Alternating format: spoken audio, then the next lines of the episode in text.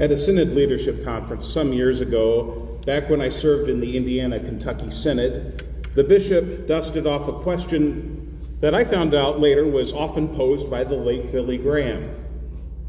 Set aside the fact that you are all rostered ministers for a second. Imagine for a second that you're a member of a congregation and that, like everyone else, you're not being paid to be there. Further, imagine that tomorrow Christianity was outlawed. You've been arrested for being a Christian. Would there be enough evidence to convict you? Now, you might respond as I did when I first heard it. What a dumb question. After all, we meet every week publicly to worship. We gather to hear the Word of God and to receive Christ in the Lord's Supper. And our services are open to the public. It wouldn't be too hard to have one's attendance noted every week. And if this weren't enough, the name Christian is given by God alone in baptism. The Lord is the final judge of whether we are Christ followers, not any other authority. But the bishop is getting at an important point. God indeed makes us Christians. So what? How do we live our lives? Would our friends, neighbors, and coworkers say we follow Jesus Christ? Would our leisure time show any evidence of a Christian life outside of Sunday morning? How about our bank balance? Would there be any evidence of Christ following there? Or our activity on social media? What makes our lives as followers of Christ different from the lives of anyone else? Leviticus has a term for this difference holiness. And when you think of holiness, several things might come to mind. You might think of moral purity. You might think of particular people like Mother Teresa. You might think of holiness as an overwhelming experience of God. But holiness simply means to be set apart. When God is called holy, it means that God is radically different from anything else. God is not a being among beings. God is not even the highest being. God is so utterly transcendent, so utterly, so wholly other from our understanding that if it wasn't, if it weren't for God's self-revelation, we would have no way to know God. But it isn't just God who is called holy. God's people are also called to be holy. Leviticus 19:2 says, "You shall be holy, for I, the Lord your God, am holy."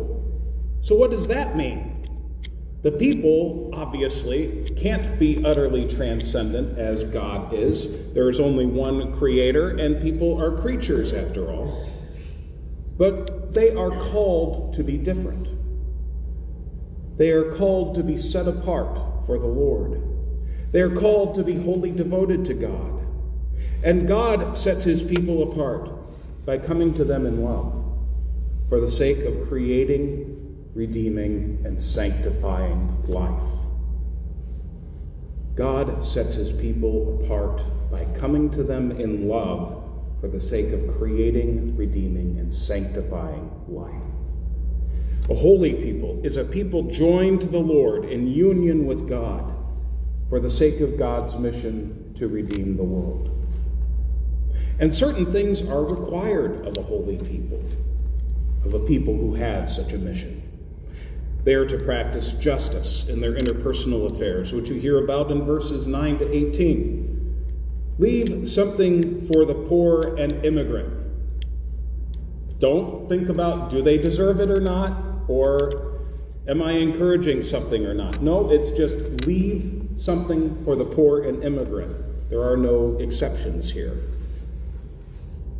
Don't break faith with a kinsman. Don't show partiality.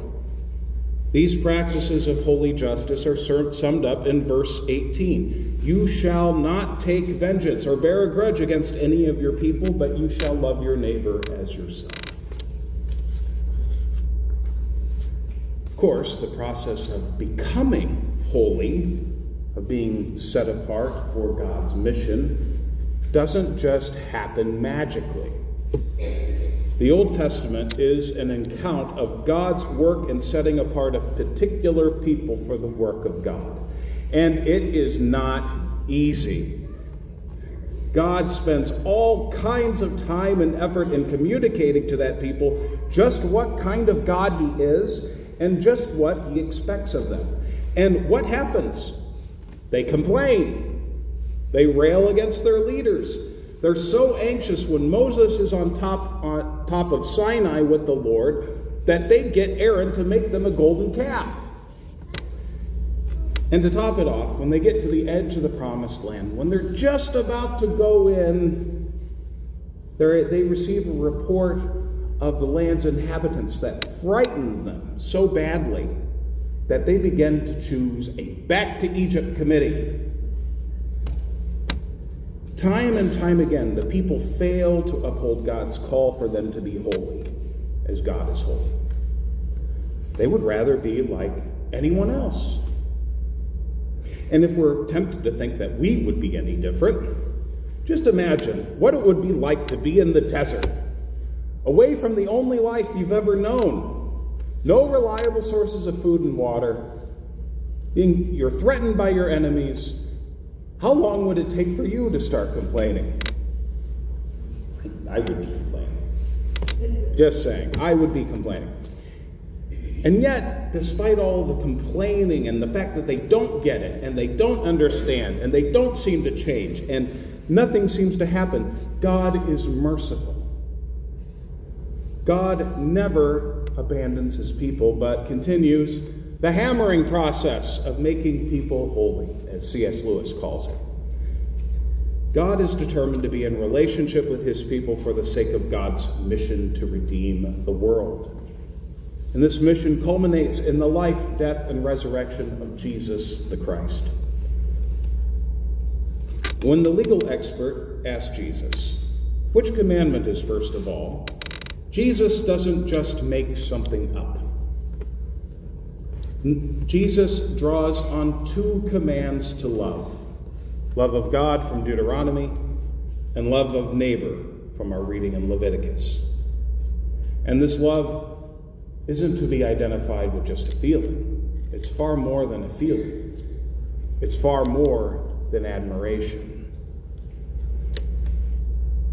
Love in Scripture is always active. The love of holiness is far more about what someone does than about what someone says. Jesus himself embodies that love perfectly. After all, Jesus could have just embarked on the same kind of career that many in his time embarked upon a wandering teacher and healer. He could have just talked about God's love and God's holiness and healed a few people here and there. He could have avoided the wrath of the authorities.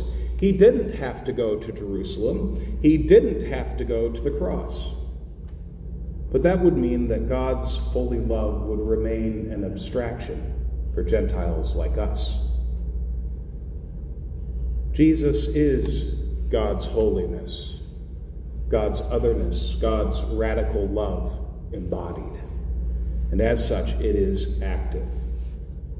Jesus crosses the infinite gulf between creator and creature to make us different than the sinful creatures we know to form us in the image of Christ. Jesus crosses the gulf to make us holy, to make us a redeemed, saved, sanctified people. Holy, devoted to God for the sake of the world God loves.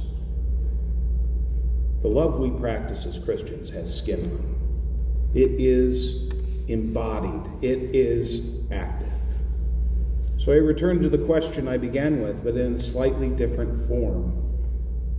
As people made holy by God in Christ, what's, what evidence is there in our lives for that holiness, for that radical love we've been shown. Let's be people who take God's call to be different, to be holy, seriously. Because in our difference, we may show the love of God. Thanks be to God. Amen.